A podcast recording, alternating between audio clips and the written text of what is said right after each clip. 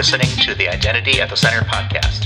This is the show that talks about identity and access management and making sure you know who has access to what. Let's get started.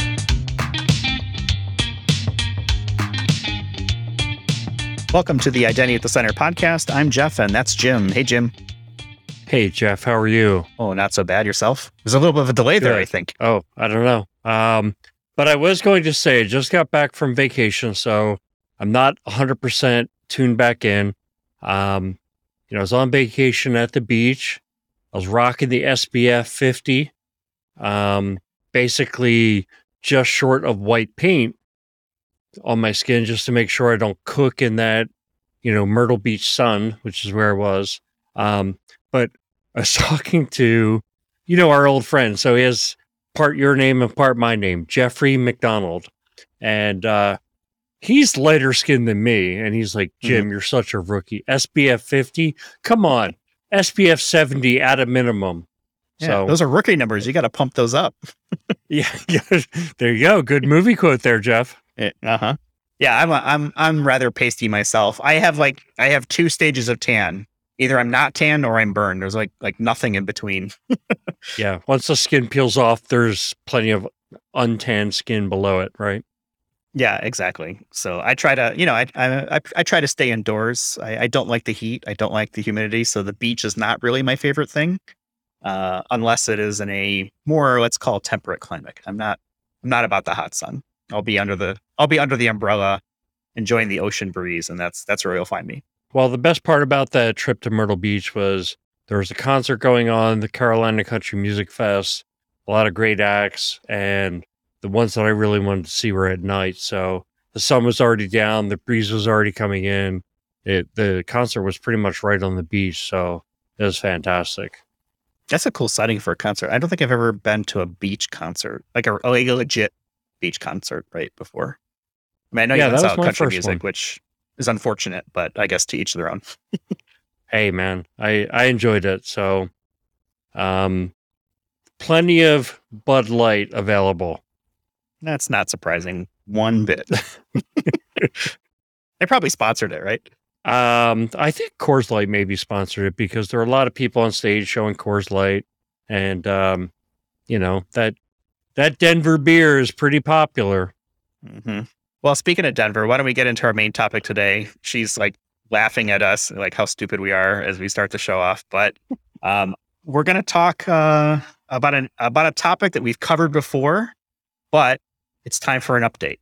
And to help us with that, we've got Julie Smith. She's the executive director at the Identity Defined Security Alliance. Welcome back, Julie. Thanks, Jeff, Jim. It's always a pleasure to be here with you all. So I appreciate I feel- uh, appreciate the invitation. I, I got a little hesitancy there when when you were kind of saying that. And I and the reason I get that is because the mysterious way that I introduced our topic. What we're going to be talking about is the 2022 trends in securing digital identities, which is something that we've actually been doing uh, episodes on this. I guess this is maybe our second or maybe third time that we've kind of gone around this. So the trends report has become a trend into itself. But before we get too far along, I want to make a note. You are the current record holder for a number of appearances on on the podcast. This is your fifth appearance. You've been with us since episode 57, and then 88, and then 99, and then 140, and now this should be episode number 152. I am, and I, I have to say that I'm a little bit disappointed so far, and I'm hoping that episode five is the is the is the lucky one where we get to finally hear from Sly the cat who has been suspiciously quiet in previous episodes. Makes me a little concerned. Sly, if you're out there, uh, make a noise so we know that you're okay and that you actually exist. Um, and I'll just leave it at that, Julie. How about that? uh, he does exist, and he might uh, he might make an appearance this time uh, after after five episodes. It's I think it probably is time, but let's hope maybe he doesn't just uh, to spare the audience. But uh, yeah, thank thanks for having me. I appreciate it, and I'm not sure exactly why I have the honor of being here the most. Maybe I uh, maybe I reach out to you the most, or uh, not sure exactly why that is, but uh, happy to have the reigning champion honor. Well, I'm happy you're joining us, and, and this is this has been like definitely a mutual relationship. We actually got to you and I got to actually meet for the first time face to face at RSA a few weeks ago. We did the proverbial fist bump and chatted on the corner uh, out, outside and inside the W Hotel there uh, in San Francisco, which is very cool. Um, but yeah, I think you know we Jim and I like to have good conversations around identity, and every time you're on, we have a good conversation around identity, and I think that's what we're looking Yeah, forward well- again to today. So no pressure.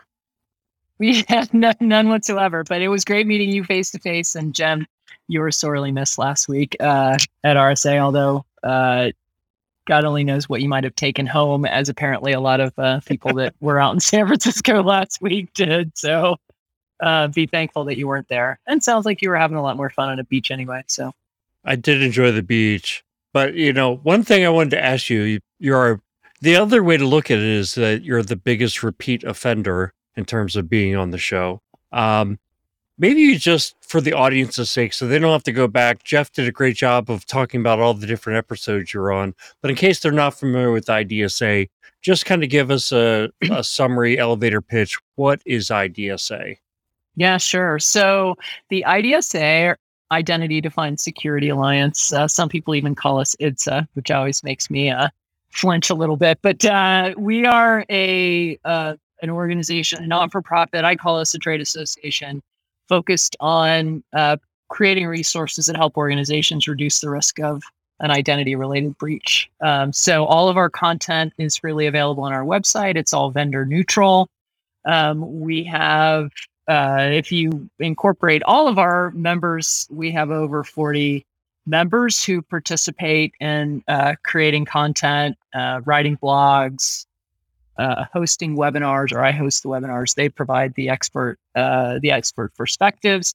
Um, and so, you know, we're really all about educating organizations on how they secure their digital identities.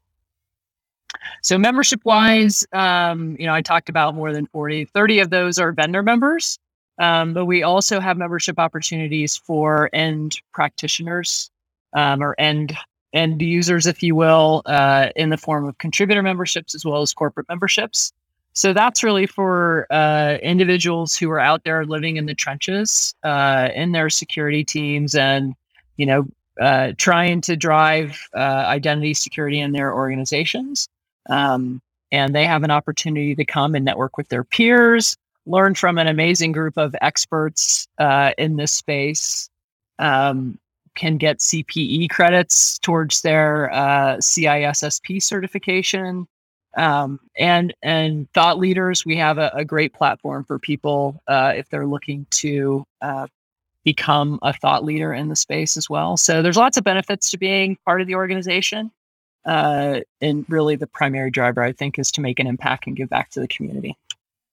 Yeah, I would definitely encourage folks to check out that contributor membership because I think it is an opportunity to be part of the identity community. I think a lot of people have great ideas out there and you know for the most part this is how Jim and I contribute is we do this stupid podcast every week. Uh, other people like to write blogs, other people like to do webinars, right? Or speak at conferences or whatever it may be. This is another opportunity for people to get involved in this space and there is plenty of room for people uh, to give back and contribute. So it's it's very cool. I think the other thing that that hasn't been mentioned is Identity Management Day. That's something that got started. I know we've had a few different conversations around that over the years. I think this this was the second annual Identity Management Day earlier earlier this year, uh, but your organization also kind of partnered up with it. Was it the National Cybersecurity Alliance as well? Uh, to It to was, of yeah. promote that. Yep, and yeah. So back to your uh, my participation five times on the on the podcast. So at least two of those were Identity Management Day. So last uh, April twelfth was our second annual um, Identity Management Day. Uh, we had a, a great virtual conference where we had five sessions and twenty five, I think, speakers talking about all things identity. Um, from you know how do we prevent identity related attacks today to what's the future of identity look like.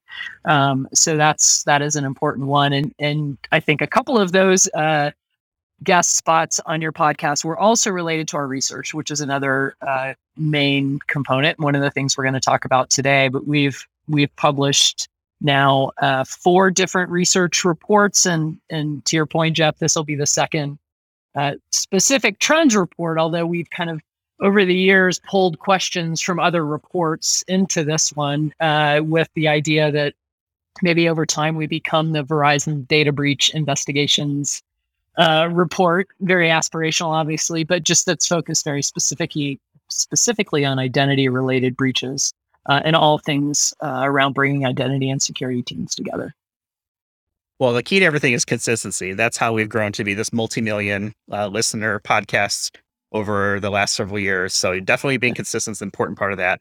Uh, you mentioned the future, and let's talk about sort of you know, I guess the present and some of the trends we've seen around this report.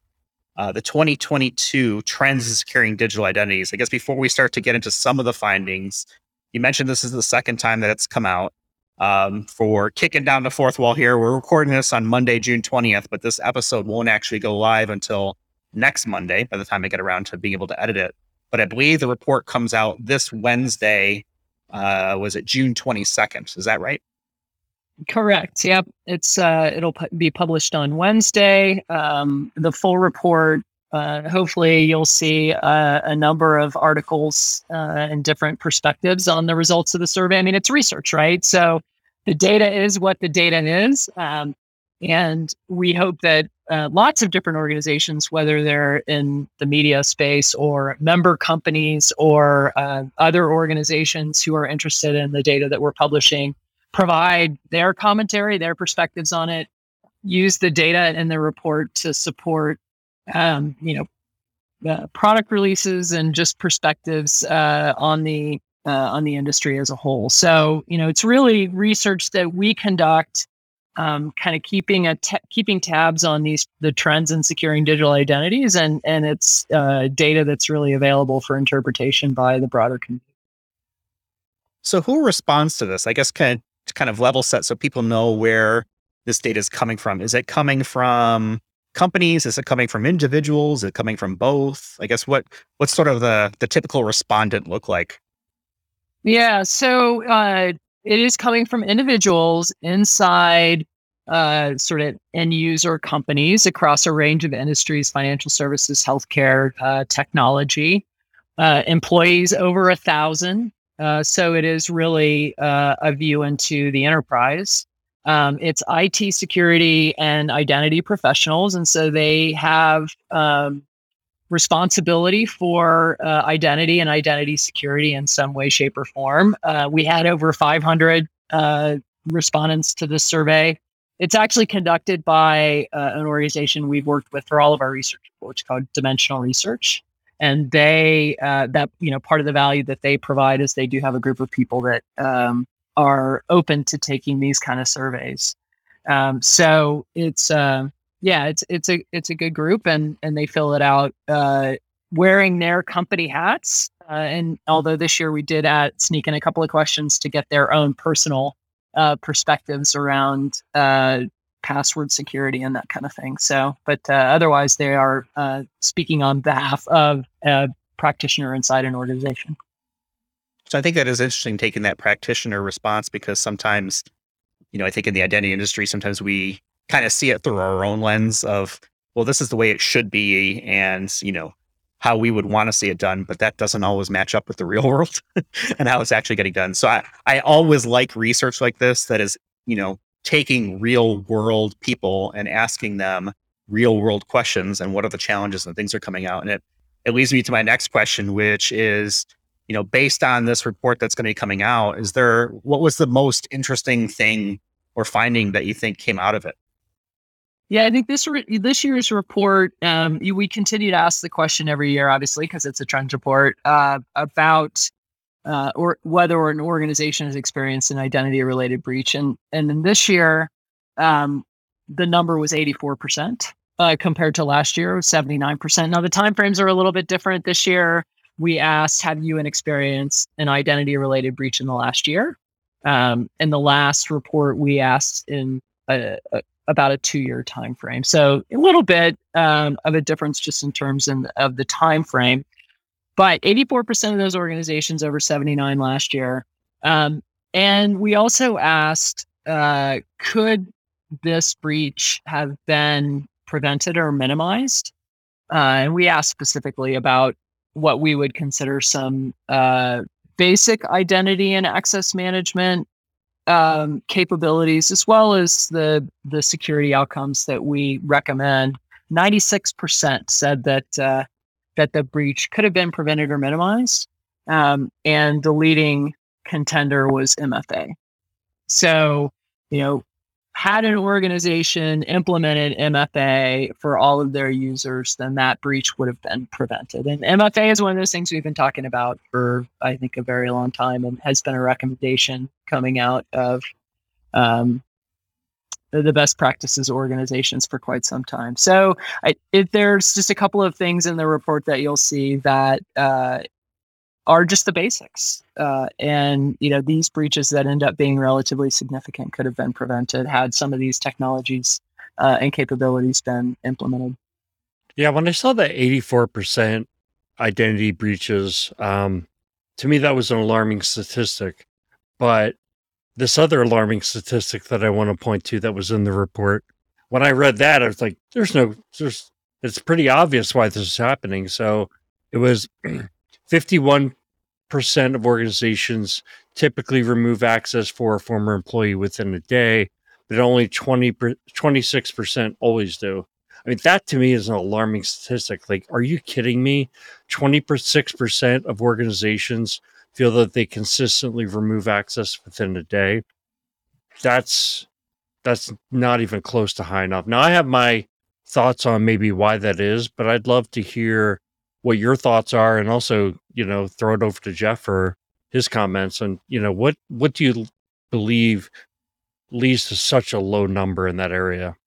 Yeah I, from my perspective it's all about automation. We, i know you guys have uh, had Dan jones on the on the show uh, at least once and and he talks about automation uh, just in, in general uh, is one of the the key ways that a lot of uh, our ch- our problems could be solved um, but you think about it, the number of applications that an, a, any given employee has access to on a on a daily basis to do their job.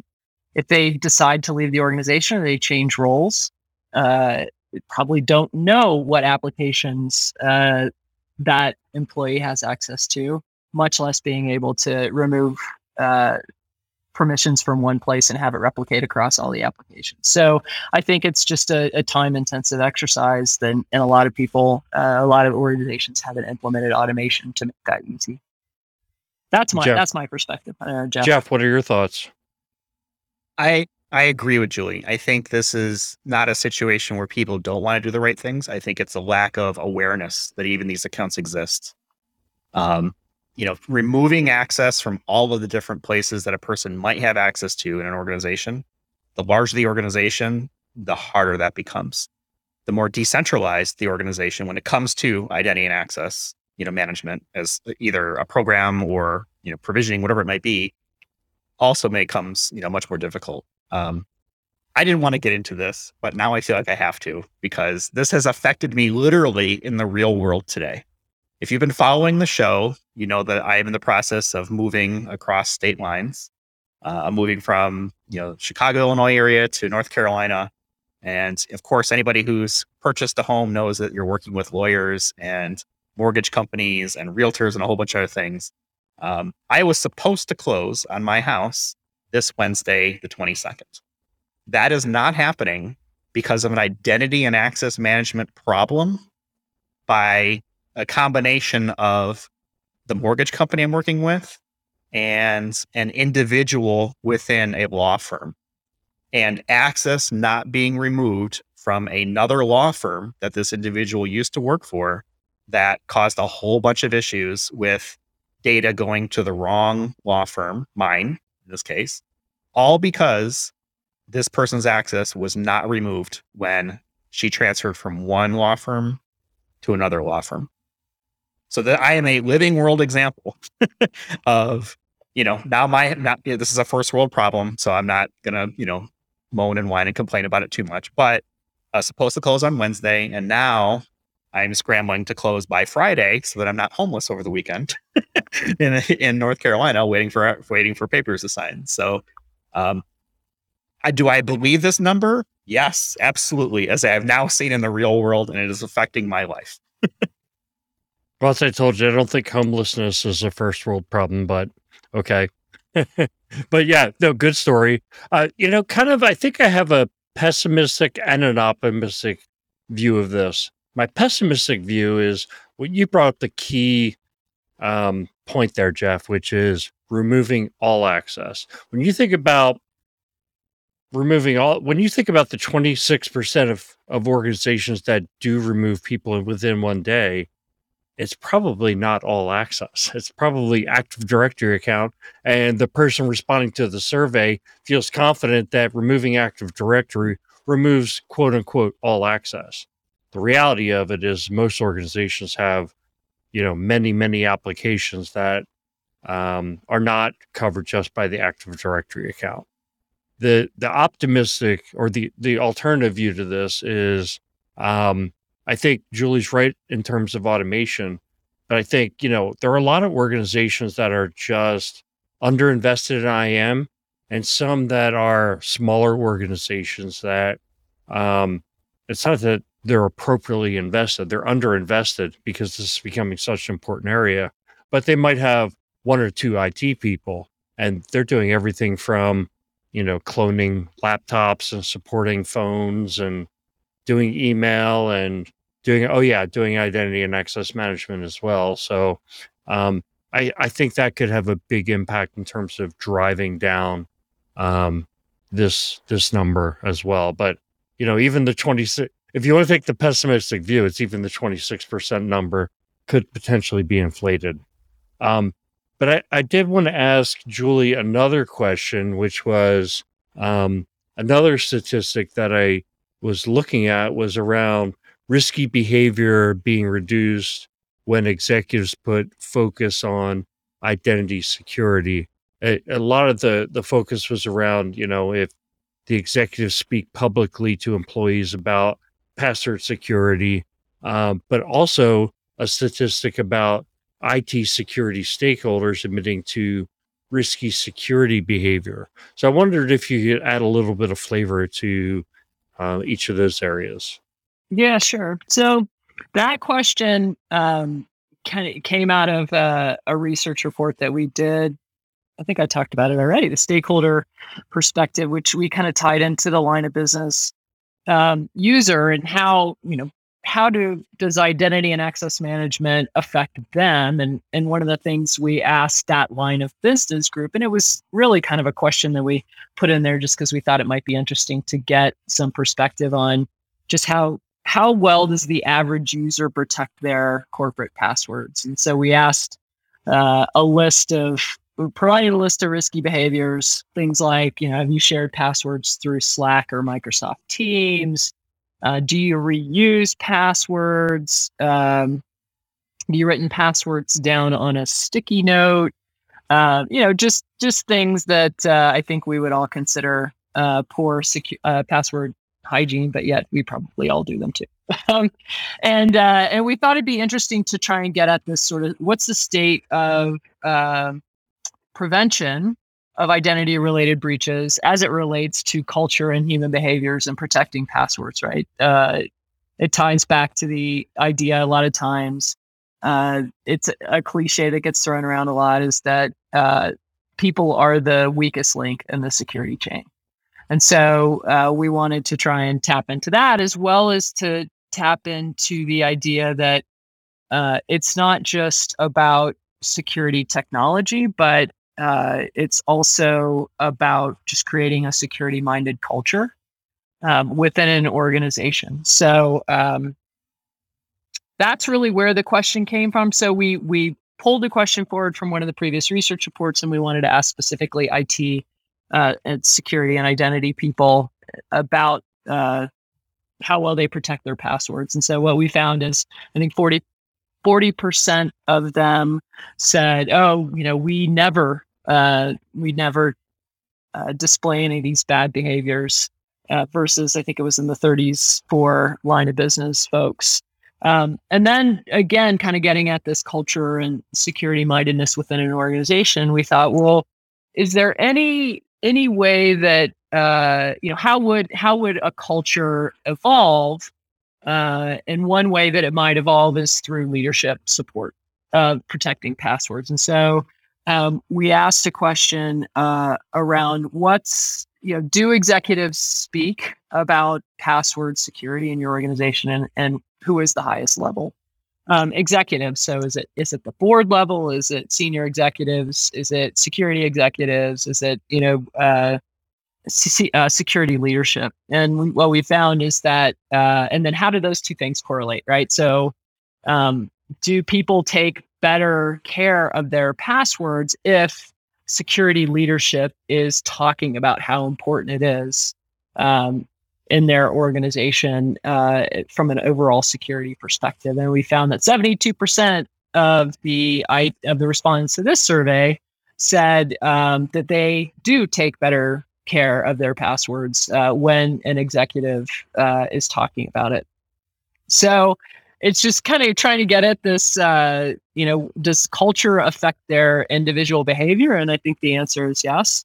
Um, so that was sort of really the, you know, really the angle that we took that the, the state of prevention in 2022 is not necessarily always tied to technology and expertise in the organization, but it also is tied to behaviors and culture. And, and we did ask some questions around training uh, as well. So, you know, kind of looking at it from both of those perspectives and, and maybe a little bit removing the idea that, uh, that users are your are a primary attack vector and turning that into users could be a primary line of defense yeah, it's I, I, find that research really kind of reinforces other research that I've seen that you know continuing to drive security awareness to the organization, and it's not a one-time thing. You have to repeatedly kind of get the message out and make sure that people understand, you know, that it's it's uh, it's something that you need to be aware of at all times.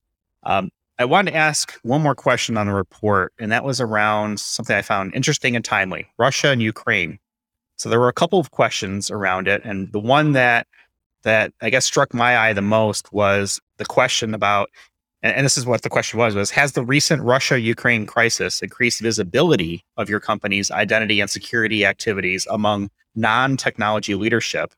And I'm looking at this pie chart and it tells me that two thirds of your respondents said, yes, there was some increase. Now, it might have been a minor increase, it might have been a significant increase, maybe somewhere in between.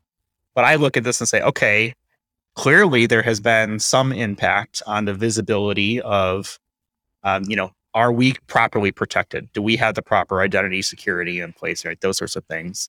Um, I guess any any color you want to add to that, or, or are my findings kind of jiving with with kind of what you're thinking as well, or am I totally crazy? Um, I would align with you, but I will tell you that you know this is data, right? As my my researcher pounds into me this is data and, and you know you you present the data and then people form their own opinions from it or own perspectives and they kind of look at it through their own lens i uh, you know as part of our our uh, process for getting the word out about this re- report we've been doing pitching to the press and i did have one um, one request that came back through uh, from a, uh, a publication a, a journalist that's going to write an article for us which is fantastic. Um, and their perspective was, wow, it doesn't really seem at all like there's been uh, an increased awareness or, you know, increased visibility or increased budget because of the Ukraine uh, Russia conflict, which I thought was really interesting, right? So it just, it go, just goes to say that, you know, we all kind of, I guess it's back to the, is the dress gold and white or is it what is it, blue and white or whatever, right? Yeah. The same dress and everybody saw it a little bit differently. I mean, that's exactly how it is with data. So, like, um, yeah. Well, here's a Tommy Boy quote, Tommy Boy quote for you. A simple no would have been sufficient. Got to throw the movie quotes in where appropriate. So, Julie, last last week's episode, we asked a group of Identirati uh, what the differences between digital identity and identity and access management, those two terms. Now, you titled this report 2022 Trends in Securing Digital Identities. So, since we didn't get your answer as part of that last episode, I'm going to pose that question, put you on the spot and pose that question to you now. What's the difference between digital identity and identity and access management? And keep in I'm- I'm mind that we had 7 I'm different afraid to answer, answers for Jeff. seven different people. Yeah. Nobody has answered this identically yet. So this is your chance to give your flavor to it. Well, I'm afraid to answer uh, uh, from Jeff because it's going to be he's going to want just a very concise answer. So I will. Uh, I'll say The that. floor is yours. um, yeah. So I think of a, dig- a digital identity as the the thing, the identity, the attributes. Um, you know, maybe it's the biometrics associated with, but it's the thing that we're protecting and managing and validating, right? Um, and then identity and access management. We actually would suggest, and we have a blog out here that talks about it, that identity and access management has evolved to identity security because it's kind of gone beyond uh, really access management. And it's uh, identity security is about getting to a trusted identity, and you know whether it's validating it on the front front end, it's you know protecting it through authentication and and you know maybe authors authorization, and then it's just the management of it some of the things we talked about around deprovisioning. So that's really identity security is an evolution of identity and access management. And then in our world, identity defined security is taking that trusted identity, uh, adding some context to it, and using that combination of things to protect resources. Um, so that's my answer. I think it's a good one. I think now we have eight different answers. I think this is really interesting from a just, I guess, the psychological aspect of identity and access management is that even people who are in the identity space can't necessarily agree on the terminology and the definitions. And I think that's actually okay. I'm I'm fine with that because I think we do have different perspectives that we bring to it. Um, all right, let's go ahead and start to wrap things up because I know Julie, um, you've been super generous with your time. You're about to hit Identiverse. I will just say again, congratulations on this research. It is awesome stuff. I love reading it. I'd like to also cite it in some of my conversations that I have with uh, other folks in the industry or customers or clients. I would certainly encourage people uh, who haven't checked it out already, you know, go to uh, the Identity Defined Security Alliance website, idsalliance.org. The research will be there, and uh, definitely want people to check it out. But it wouldn't be an Identity at the Center episode without getting into something silly slash stupid at the end. Um, what is your favorite comedian or style of comedy? Hmm. So I um, have a new favorite comedian, um, and I was in New York City uh, a couple weekends ago, and we went to the Comedy Cellar, and somewhat, I like actually a couple of familiar faces came on the stage, which was amazingly cool. But one of them was a guy that I have seen in Billions. I don't know if you guys watched the show Billions on HBO. A guy by the name of Mike Birbiglia, which I kind of knew, but didn't really know that he was uh, a stand-up comedian. And it turns out he is a very popular stand-up comedian, and he's my new favorite comedian. He is. Uh, I I have thought a lot about this. I kind of think he's the clean version of Dave Chappelle, and I love Dave Chappelle because I think he has uh, um, is an amazing storyteller. His topics are a little bit interesting, um, and I think Mike Birbiglia is the same way. He just he is an amazing storyteller. He has an interesting way of of kind of weaving things together.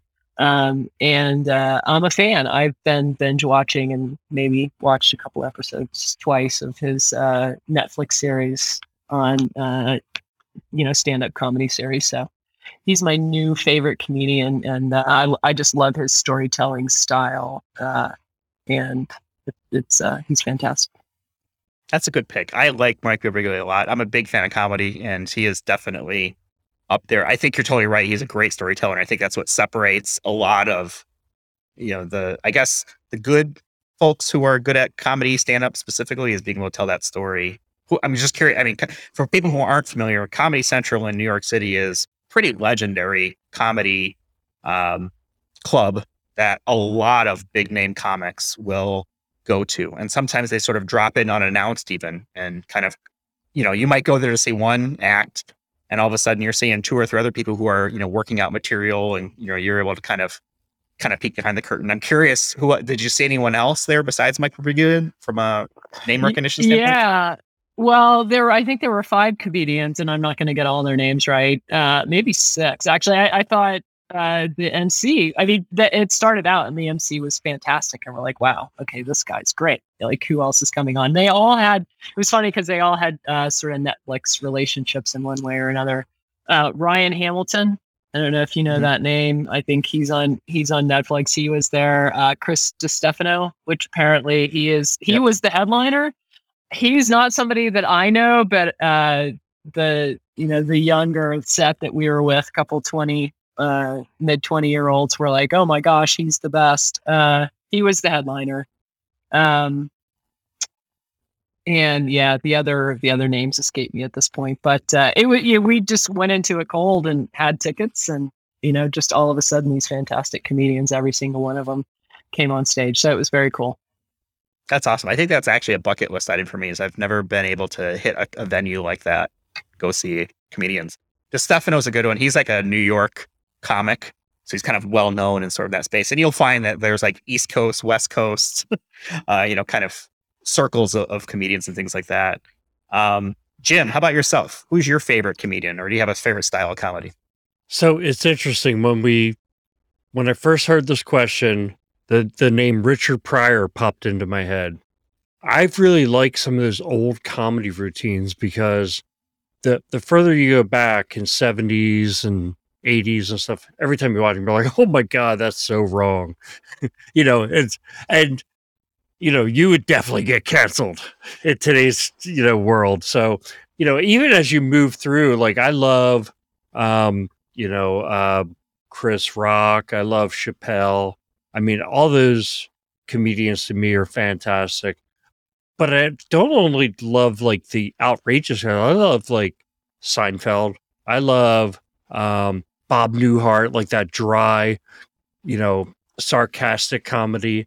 Um, and I also love like what what would you call like Saturday Night Live and In Living Color and like sketch comedy. The, sketch based, yeah, yeah, like, like sketch based comedy, like, yeah, yeah, sketch. And um, I was just watching again the other day. Remember, I brought it up to you. Is um, that Chappelle, the Chappelle show where he had, you know, Rick James and uh was it Eddie Murphy's brother? Oh my god, that's like one of the funniest things I've Charlie ever Murphy. seen on TV. Yep. Charlie Murphy. Charlie Murphy. Yeah. Hilarious. So anybody who hasn't seen that skit before, go to YouTube and search for Rick James, Charlie Murphy. You'll cry your eyes out. Yeah, it's a good Chappelle show bit for sure. You know, there are so many good comedians, and I've been fortunate enough to hear a lot of a lot of good material. I don't know if I could narrow it down to one. I think I go in phases.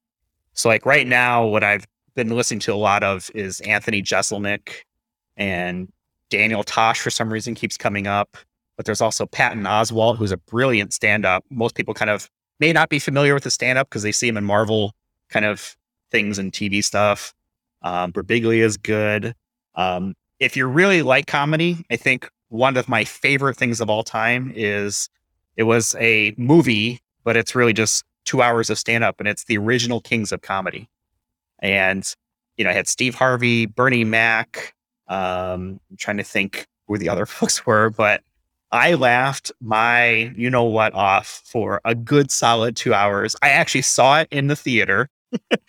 um, and it, it was so good. It was so funny. Bernie Mac's stand up, you know, as part of the original Kings of Comedy is, in my mind, one of the most legendary performances. I think he absolutely nailed it and it was fantastic. But there's been so many good ones. It's hard for me to hard for me to pick one because I think I enjoy them all, and there's so many different styles when it comes to it. But yeah, I guess sometimes my, I'm like pick. laughing so hard I'm crying, and I'm also feeling guilty for laughing at what he just said.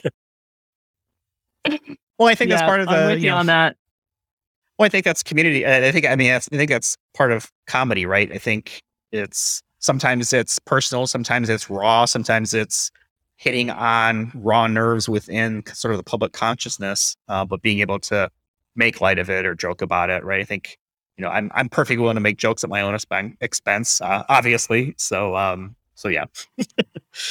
yeah, but um, at the end of the day, you know, there's nothing better than just like a really awesome belly laugh, right? I mean, that's yeah. there's it just like I don't know, it feeds the soul, I think. So It's it's uh, a very subjective, but I'm totally with you. It's like you know, there is comedy out there for anybody. Uh, another good one is Ronny Chieng. If he's from, uh, well, I guess he's from the Daily Show, but he has a stand up. His earlier stand up from I don't want to say it's like 2016 or 2017 uh, is on Netflix. Highly recommend it. He has a great bit about Amazon Prime that my wife and I have been quoting at each other for the last two weeks uh, since we sat down and watched it. But uh, that's another good one. Um, Who was the right. guy that was? Uh, I know you probably want to wrap it up, but I'm going to ask you this question: Who was the guy that was a, a co-writer with uh, Dave on the Dave Chappelle show? He has a series of Netflix specials too that are super funny. Um, Brennan, maybe is his last name. I think he is very funny. As Neal well. Brennan. Yeah. Neal Brennan. Yeah, he's a good one. yes. Yeah, I think he's on. You'll see him every once in a while on Comedy Central. Um, yeah, it's it's interesting to see you know some of these comedians who are they might be stand up, they might be kind of like a writer on a show, like Conan O'Brien's. You know, he's so I guess I don't even consider him a stand up comedian, but you know he's obviously a performer. But he used to write for like The Simpsons, right? And he was on Saturday Night Live as a writer, you know, things like that. It is interesting to see some of these folks kind of pull around. You know, John Mulaney is another Yeah. example, or Bill Hader. Bill Hader's Stefon on Saturday Night Live, I think, is one of the Mhm. funniest things ever.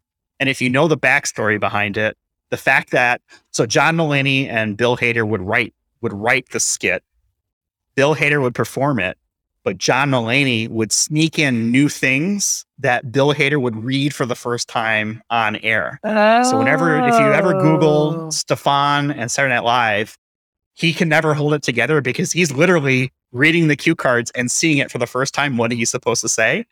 And uh, you know, maybe not necessarily truly safe for work, maybe a little bit PG thirteen sometimes, but it was on Saturday Night Live, so it's probably okay. But I think that is also one of the most hilarious like bits ever is is the whole Stefon thing, the saga over the course of the years that that took. That's hilarious. I had never heard that story. I actually just bought tickets to go see John Mulaney. He's on tour now. We're Oh, he's gonna see him in October. Yeah, he is. All right, I know we're trying to wrap up, too. Anyway, I have to share a story because John Mulaney has a as a bit called the Salt and Pepper Diner or something like that. And the and basically the story is he went to have lunch with a friend, and they the the diner he was at had a jukebox, and it was three plays for a dollar or something like that. And and so they put in like I don't know three or four bucks, and they had like twenty one plays, and the whole bit was they played um, like seven or eight. Um, what's uh, what's new Pussycat um, by who's who is it sings that? Um, I can't remember who sings it at the moment, but it's a it's a famous song. Neil Diamond, I think, something like that. And they played it eight like seven or eight times in a row just to watch what people did in the diner. And people are freaking out, like, oh, it can't be that again. And then, oh, it's Tom Jones. That's who it was, Tom Jones.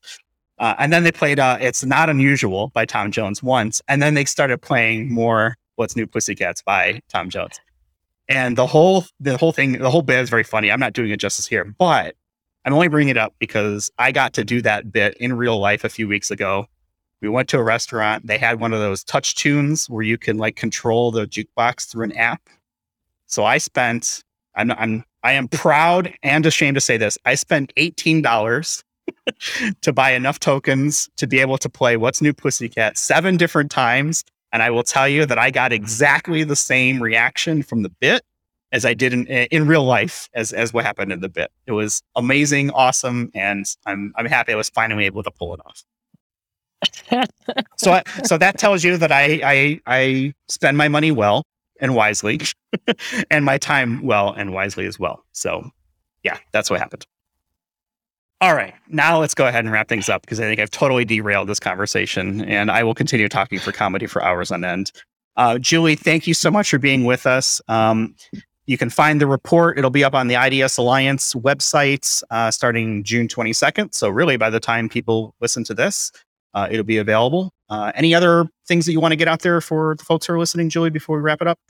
Um, I don't think so. Any of my usual pitch is check out our website. We've got a lot of uh, vendor neutral resources. Everything is freely available. There's cases where I might ask you for your contact info. Otherwise, um, you know, check it out. There's there's a lot of good stuff out there, as well as the the research report that that we'll be publishing on Wednesday.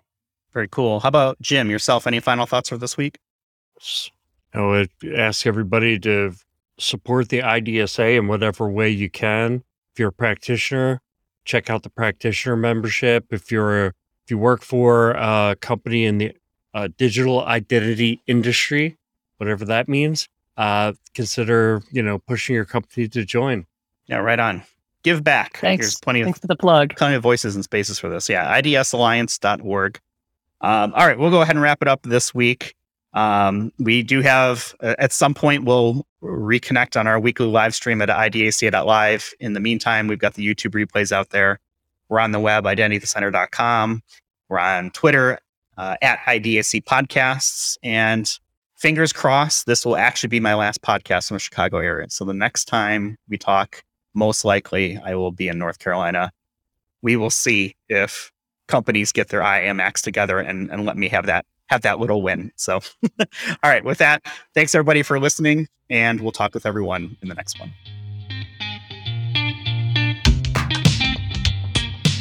Thanks for listening to the Identity at the Center podcast.